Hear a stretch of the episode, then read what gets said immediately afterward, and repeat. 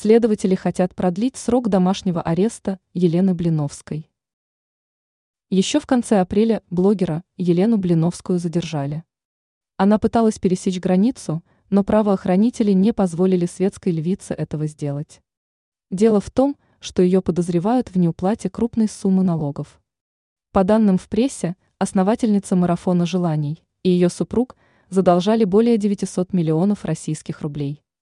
Сейчас появились новые подробности дела Блиновской. Как выяснилось, следователи хотят продлить срок домашнего ареста знаменитости еще на месяц.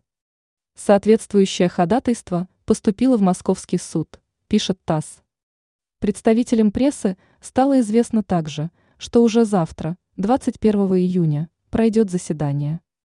Стоит также добавить, что в прошлом месяце следствие приняло решение о наложении ареста на 136 счетов Блиновской и ее супруга.